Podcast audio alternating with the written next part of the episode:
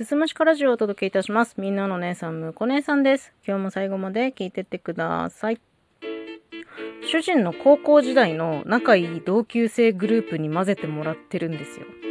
で、お盆とか、お正月とかの帰省シーズンになると、店集まってくれて、で、まあそこからね、私は仲良くなって、普段は LINE のグループでやり取りしてるんですけど、まあ、こういう状況下だからさ、集まれてないんですよね。ここ1年ぐらい。で、それぞれ住むところもバラバラになったりとか、まあ結婚して出産してとかで家庭ができたりとか、環境もね、結構変わってしまったのもあるんですけど、やっぱりこのコロナ禍ということで、日付合わせてみんなで集まろうねっていうことがちょっとできてない。ので、まあ、なんとなくふとね、みんなの顔見たいなと思って、ズーム飲みをね、提案したんですよ。で、ちょっと先日、平日の夜なんですけど、やってみました。私はね、ラジオトークの人たちとズームする機会があったので、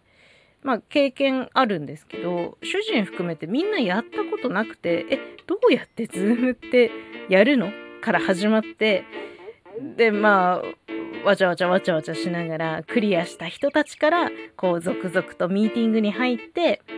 その日ね最大で7人ぐらいワイワイねやりましたよ。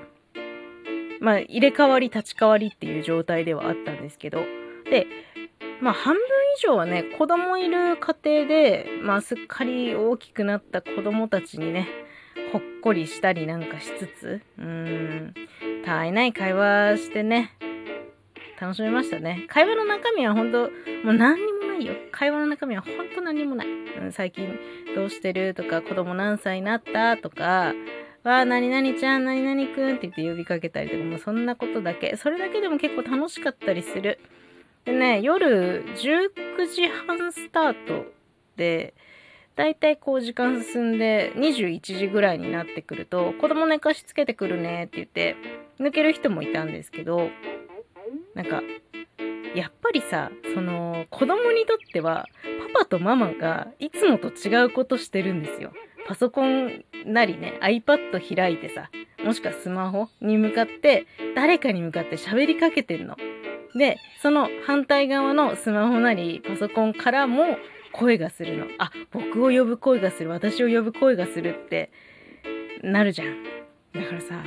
もうどの子供たちもテンションぶち上がってしまって、すごかったよ。本当に。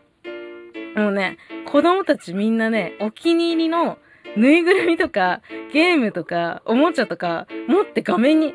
これって言ってね、見せてくれるんですよ。で、もうその中でも特にすごかったのが、あの、とある家庭のね、5歳の男の子がいるんですけど、もうぶち上がりすぎて、なんかパパに足を持ってもらって逆さまにしてもらうっていう謎の遊びしてて、で、何回もやってもらってんだ。キャーキャーって言って、笑って、こっちからしたら、え、何が面白いんだろうっていう状態なんだけども、その子にとっては、このシチュエーションが楽しくてしゃあないから、何回も、あ、もう一回、もう一回って言って、また足持ってもらって、逆さまにして、笑って、もう一回、もう一回って言ってるんですよ。で、それ見たね、他の子たちが、え、私もあれやってって、ごね出して、もうね、結構カオスな時間がありましたね。で、そんなんだから、もちろん子供たち寝ないんですよ。寝かしつけて、で、親戻ってきたと思ったらまた子供起きてきたりとかしてて、で、もう寝たくないとかって言ってるんだけど、もうめちゃめちゃ眠そうな顔してるのね。寝なっつって。で、また寝かしつけに行って起きてみたいなことを繰り返して。で、まあそんなこんなで私はだいたい23時ぐらいに抜けたんですよ。ね、主人はね、24時ぐらいに抜けて、で、次の日ね、LINE グループ見たら、ズームのスクショが送られてきたんだけど、うん、最終的にね、やってたのはもう変顔大会ですよ。なんか終わったの深夜1時。で、その時間、オンライン上でね、ズームのみ、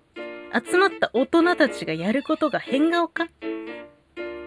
変顔なのかと思ったけど、まあそれだけ楽しかったんだなということにしております。ね、私もそうだけどみんなにとってもね、子供たちにとってもいい息抜きになったようで何よりですよ。うん、ちなみになかなか寝つかなかった子供たち、案の定次の日起きれなかったそうです。またね、たまにだったらやってもいいかなっていうふうに思っておりますよ。ズーム飲み。たまにあるといいですね。うん、まあ子供たちぶち上がるのでね、次の日何にもない日がいいね。ちょっと日程調整は今度はちゃんとしようと思います。というわけで今日は Zoom のみのお話でした。最後まで聞いていただいてありがとうございます。また次回もよろしくお願いします。